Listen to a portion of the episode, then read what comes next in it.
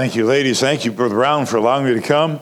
Wonderful to hear Brother Graham preach this morning in Sunday school. Tremendous. Love the music. I travel a lot. The Lord, for many years, has been kind to allow me to preach in 60 to 65 different churches each year, uh, aside from pastoring our church in Bridgeport. And that trio could sing any place I've been. they were excellent. And your orchestra, I just want to echo what the preacher said about that. I did not know you could get background music that wasn't either Bach or rock. That was good. I enjoyed that. Appreciate the choir. Open your Bibles to John, if you will, please. John chapter 12. Preacher, what time do you normally begin the invitation on Sunday mornings? Three in the afternoon, okay? Well, I'm going to feel like I used to feel when I drive around the hills in Tennessee and the speed limit was 75. I look at my old car, look at that speed limit, look at that curve, and I think, well, I'm not sure if I can make it, but I'll try. Anybody want to tell me the truth?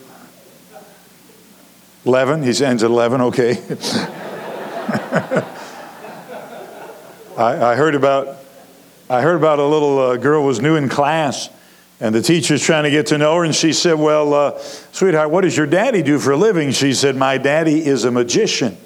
Oh, the teacher said, That's nice. Uh, does he have any favorite tricks? Yes, his favorite trick is sawing people in half. Yeah, I like that trick. I've seen that trick. And then she said, Do you have any brothers or sisters? She said, Yes. I have a half brother and two half sisters. So I'll try to give you a half sermon here this morning. John chapter 12. Do you usually stand when you read the scripture, preacher? Not always. I do whatever the preacher does, as long as it's not illegal, immoral, unethical, or fattening. Three out of four is not bad, all right?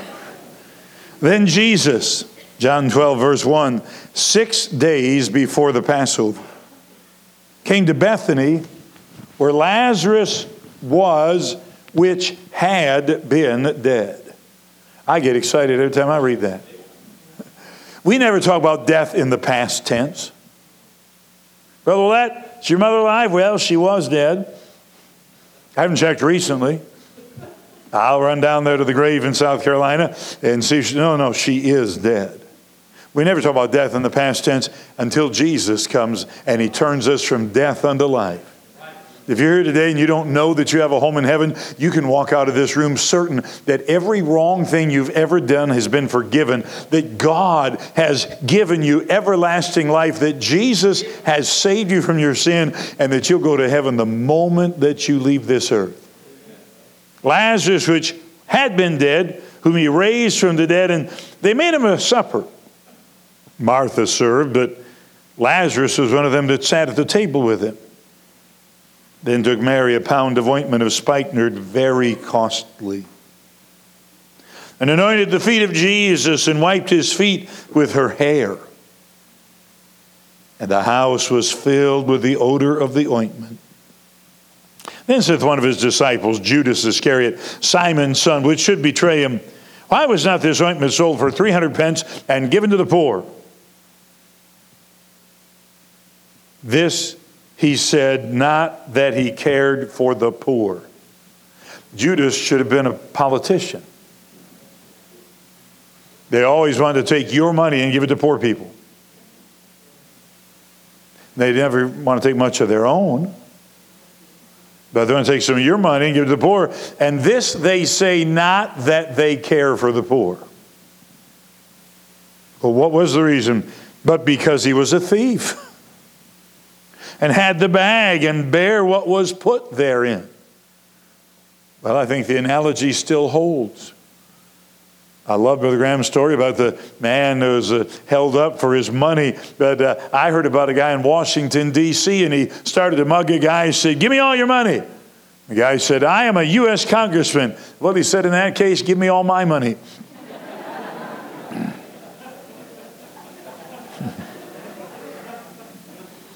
Then said Jesus, Let her alone. Against the day of my burying hath she kept this.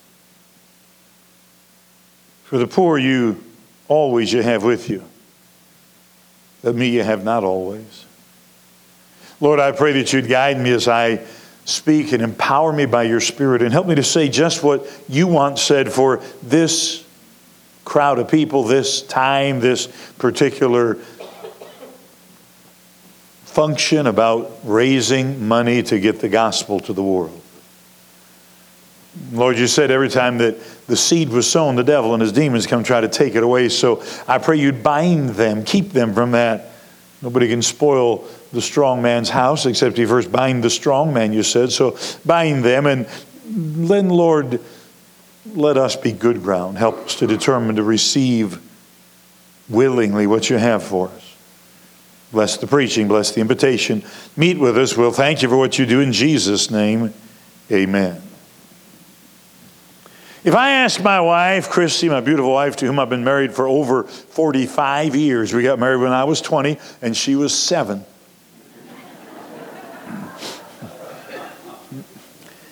If I say, honey, would you like me to get you some flowers? She always says no. Nah, you know, they don't last all that long. You don't need to give any flowers. But if I get my wife flowers, oh my, she cuts the bottoms off it and angles and she puts them in a vase and she sets them out and she takes pictures and she sends them to the girls and she shows everybody that comes by. Both times I bought her flowers, she's done that. Flowers are perishable. They really don't have any value except to look pretty and smell nice. You could buy something much more practical than a bouquet of flowers. Maybe some people would even say it's extravagant to give a gift like that. We come in our passage to a woman who loved Jesus very much and gave him an extravagant gift. I want to talk to you a little bit this morning about extravagant love. Notice, first of all, the method of Mary's love. The expression of her love was public. In front of all the guests, Everybody was there at supper, and Mary, when all of them were gathered together, knelt down and gave the ointment to the Lord Jesus. It honored the Lord Jesus to see him loved in such a fashion in front of the guests. It was a good testimony for him to be so glorified. I don't know what your preacher does, but sometimes in our church we ask people to share a gift that they're making the commitment to a special project, you say, oh, no, no, you shouldn't do that. Let not your right hand know what your left hand doeth. Well, let me give you a couple thoughts about that from the Sermon on the Mount. And the Lord Jesus, right along with that verse, says, Let your light so shine before men that they may see your good works and glorify your Father which is in heaven. He did say, Do not your alms, say that you do not your alms before men to be seen of them. If the motivation is to impress people, it never pleases God. And by the way, he said, Let not your left hand know what your right hand doeth. He's not talking about you and somebody else, he's talking about you and you. I think that means don't let the hand that keeps the budget tell the hand that gives the money what to do. Public. The method of Mary's love was not only public, it was extremely personal. She anointed his feet with ointment and she wiped his feet with her hair. You know that in Bible times, people wore sandals. There was no sanitation system, and your feet would get really dirty, sometimes nasty dirty, as you walked around. And it was a common courtesy when you sat down to a dinner at a house of any means at all to have somebody come along and wash your feet. Humble task, a task usually given to the lowest of servants. But nobody ever washed anybody's feet with their hair. I don't know a lot about women. Somebody gave me a book one time, What a Man Can Do to Understand a Woman. I looked at it, every page was blank. True story. But I have learned over the years they're fussy about their hair. My wife will say on Sunday afternoon, honey, do you think I need to set my hair again? No, it looks great. Well, I, I think maybe it's fallen. No, no, this is fallen hair. I remember way a long time ago, my brother in law, who's preacher, Pastor Jackson, his wife Kathy, and my wife and I were in Pennsylvania where he was a youth pastor. And before most cars had air conditioning, we were going to get pizza. And we could not open the windows of the car in 90 degree weather going to get pizza because it might mess up the girl's hair. Mary doesn't take a towel. She takes her hair. And she wipes the feet. Feet that have walked out in dirty areas of the Lord Jesus. But you know, Mary always liked to be at Jesus' feet. Martha in Luke 10 was in the house serving, and Mary was at Jesus' feet. Martha stood in John 11, and Mary fell at his feet and wept. And it spoke of her affection, it spoke of her humility, it spoke of an attitude of sacrifice that involved very personal parts of her being, an attitude that said, I want to do anything I can to show love and affection to Jesus. Notice not only the method of her love, notice the measure of her love. It was an extravagant expense. 300 pence, you know that a penny, a denarii, was a day's wage for a working man. If you work five days a week, for 52 weeks, you've worked 260 days. If you work six days a week, you'd be a little over 300. Take a few days out for holidays that the Jews observed, and you've now got a year's salary for a working man. How do you want to equate that today? 30, 40, 50 thousand dollars. How much it meant to Mary. I used to wear Avon cologne because my mother sold Avon. And my grandmother sold Avon, and very briefly, my wife sold Avon. Avon or Old Spice or Brut, whatever was cheap. A family joined our church from French Guiana. They couldn't get a job, though the man had been trained as an accountant. The wife taught phys ed and other things to help in our Christian school to pay for the tuition of their three children. They lived in a little rental house in a real bad section of town, and one day they said, We want you to come over for dinner. So my wife and our two daughters were home then. We got in the car and drove down to Atwater Street in Saginaw. Boy, they had a really nice meal. Gave us some of their native foods. We didn't use forks and spoons, though they had them. They had a thick kind of a tortilla called roti. You tear off a piece of the roti and eat the food. It was great. And then they had a real fancy French dessert. And they got all done. Esther Jansen brought out gifts for every member of our family. I don't remember what Chrissy and the girls got, but she brought me a little bag, and I pulled out of the bag a green box with gold foil printing on it. It was a cologne, a men's cologne called Polo.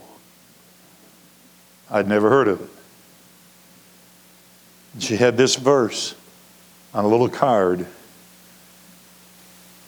about ointment of spikenard, very costly. And she underlined the words very costly. And I thanked her. I liked the smell of it. And a few weeks later, I was in a men's store in Saginaw, and they had that. But do you know what that stuff costs? Do you know how many bottles of Old Spice you could buy for one bottle of Polo? But what Mary had was way more expensive than that. They do have colognes that people that have more money than sense will spend thirty and forty and fifty thousand dollars for a bottle of extravagant expense. But not only that, as I think about the measure of her love, it was an extravagant expression. Let's suppose you've got some cologne worth $30,000. You can't give it away, you can't sell it, you got to keep it and use it. So, how would you use that cologne or that perfume? you watch ladies?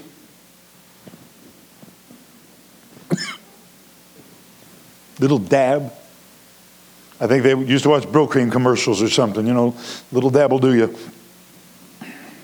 You got to be old to understand that. But Mary didn't do that.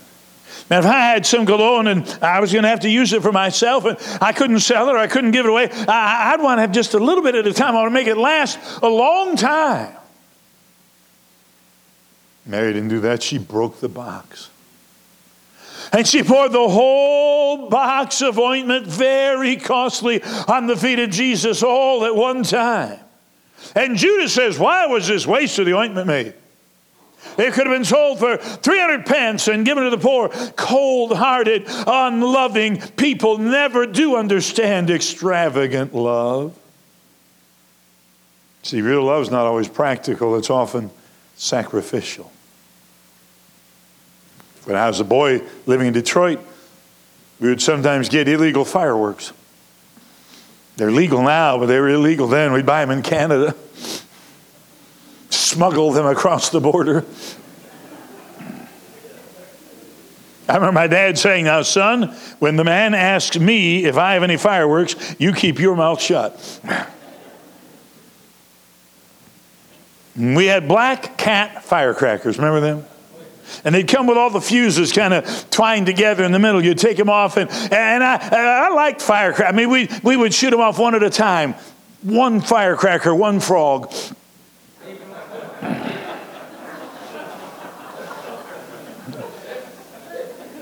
My dad was out in the yard with me one time. We were going to shoot off some firecrackers, and I had the package, and I was going to start to unwrap it. And Dad took it, and he just let the fuse at the end of it with all of them trying to get them. Bam, bam, bam, bam, bam, bam, bam, bam, bam, bam. I said, Dad, you shot them all off at once. He said, Yeah, isn't it fun? Mary gave everything to Jesus at once. Her love wasn't poured out, it was it wasn't sprinkled out, it was poured out. How do you demonstrate your love for Jesus? I believe in faith promise giving. I practice faith promise giving. I'm not boasting. But the largest single expense I have, figure it every week, every month, every year, however you want to figure it, is faith promise giving more than my mortgage ever was, more than a car payment, more than a mortgage and a car payment put together. I believe in it. And I never feel like when I put that check in the offering, and I'm not there today, but my secretary has the envelopes, and our co pastor, Brother J.D. Howell, who will succeed me in May, God willing, will see that the money goes in the plate. I never feel like I'm doing anything special. Mary didn't either. I want you to think about not only the measure of Mary's love and the method of her love, I want you to think about the motivation of her love. What would move her to take a box of ointment worth a year's salary, break the box, and pour it all on the feet of Jesus at one time?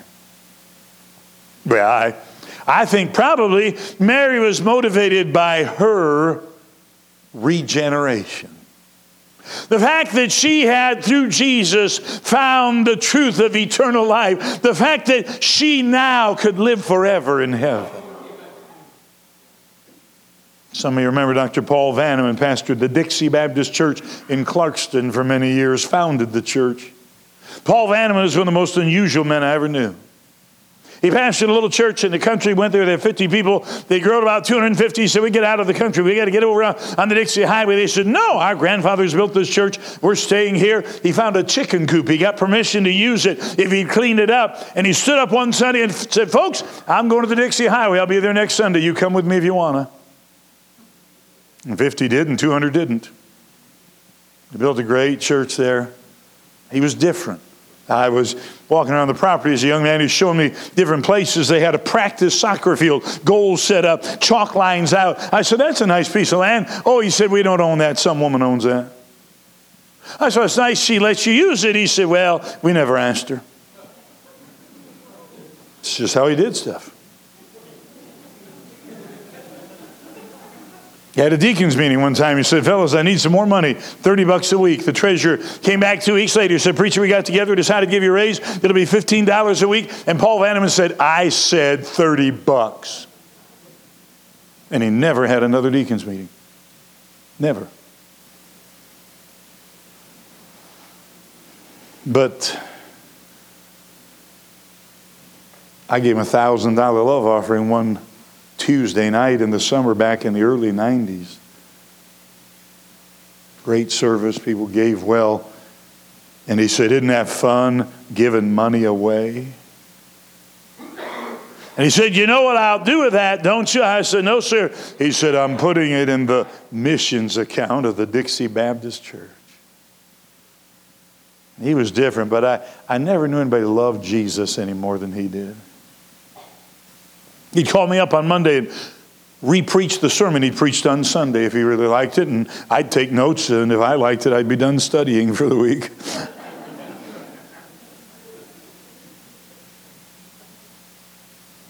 At his funeral, one of the preachers that spoke, Herb Noe,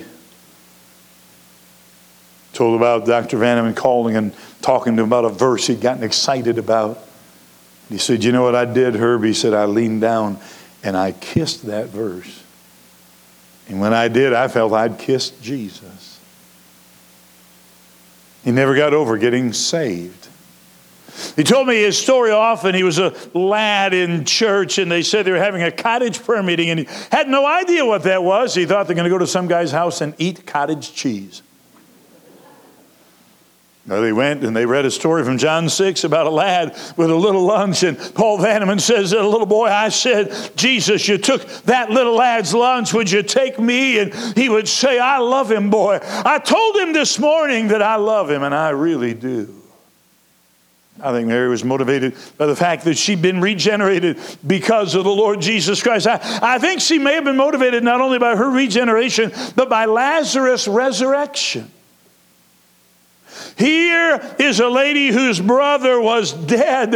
And when Jesus comes, they said, Oh Lord, if you'd been here sooner, our brother could have lived. You could have healed him, and now it's too late. And, and yet we, we, we still trust you. We still love you, Lord. And Jesus wept and he said, Roll the stone away. And he said, Lazarus, come forth. And he that was dead stood bound hand and foot in the grave clothes. I think she was motivated because somebody she loved had been saved by Jesus. Are you saved? Anybody you love been saved? Anybody in your family whose life has been changed because of Jesus? But I know she was motivated by his redemption. Let her alone, he said. She hath come to anoint my body for the burying. I looked it up on my phone just to double check, but if I'm right, six days from now, Jesus would be crucified. Doesn't matter what you do with the ointment in six days. No time to give another gift six days from now. And Jesus had told people that he was going to die, that he was going to be buried, that he was going to rise on the third day, but almost nobody got it. Mary got it. Mary listened, Mary understood, and Mary said, Lord Jesus, you're going to go and give your life as a sacrifice for my sins and the sins of the world. What could I ever give to compare to that? Your love for Jesus sprinkled out?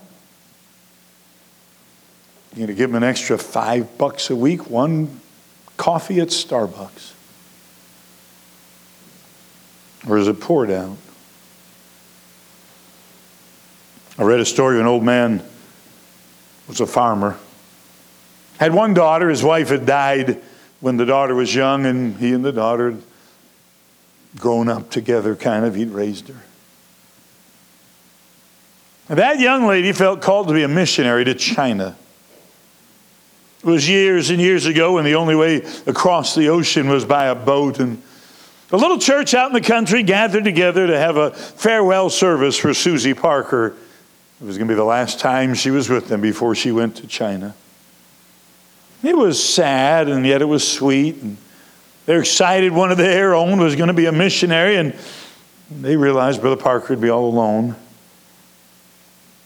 Toward the end of the service, the preacher sort of spontaneously, kind of like your preacher with his addendum to the offertory. Not as talented, probably, as your preacher was, but he said, Brother Parker, would you like to say a few words? And the old man shuffled up to the platform, his shoulders stooped, his face weathered, his hands curled and gnarled. He said, Well, I'm not much for making speeches. All I have to say is, nothing I have is too good for my Jesus. If he wants my Susie, he can have her. She got on a boat. She sailed toward China, but a terrible, we would say, tragedy occurred. The boat sank, and Susie Parker died before she ever stepped one foot on Chinese soil. They had a memorial service for her, no body, no remains. And it wasn't bitter sweet this time, it was just bitter. All the verses he could quote and all the reminders of heaven that he could give and all the illustrations he could think of, the preacher could not pierce the darkness, the awful cloud that covered the small congregation that day. And almost in desperation, he said, Brother Parker, would you care to say a few words? And for the second time in not too many weeks, the old man made his way to the platform. He said, Well, all I have to say is what I said before. Nothing I have is too good for my Jesus. If he wants my Susie, he can have her. Lord, thank you that you've given us eternal life because of the shed blood and given life of the Lord Jesus. Help any who've never trusted him to do so. Help all of us to think about our love. An expression of it will be given in just a few hours, probably. We make a commitment to determine how much further we want the gospel to go. How many more people we want to hear it. How many more messengers we wish to enable. But really, how we want to demonstrate our love for our Savior. Speak to our hearts. Our heads are bowed, our eyes are closed.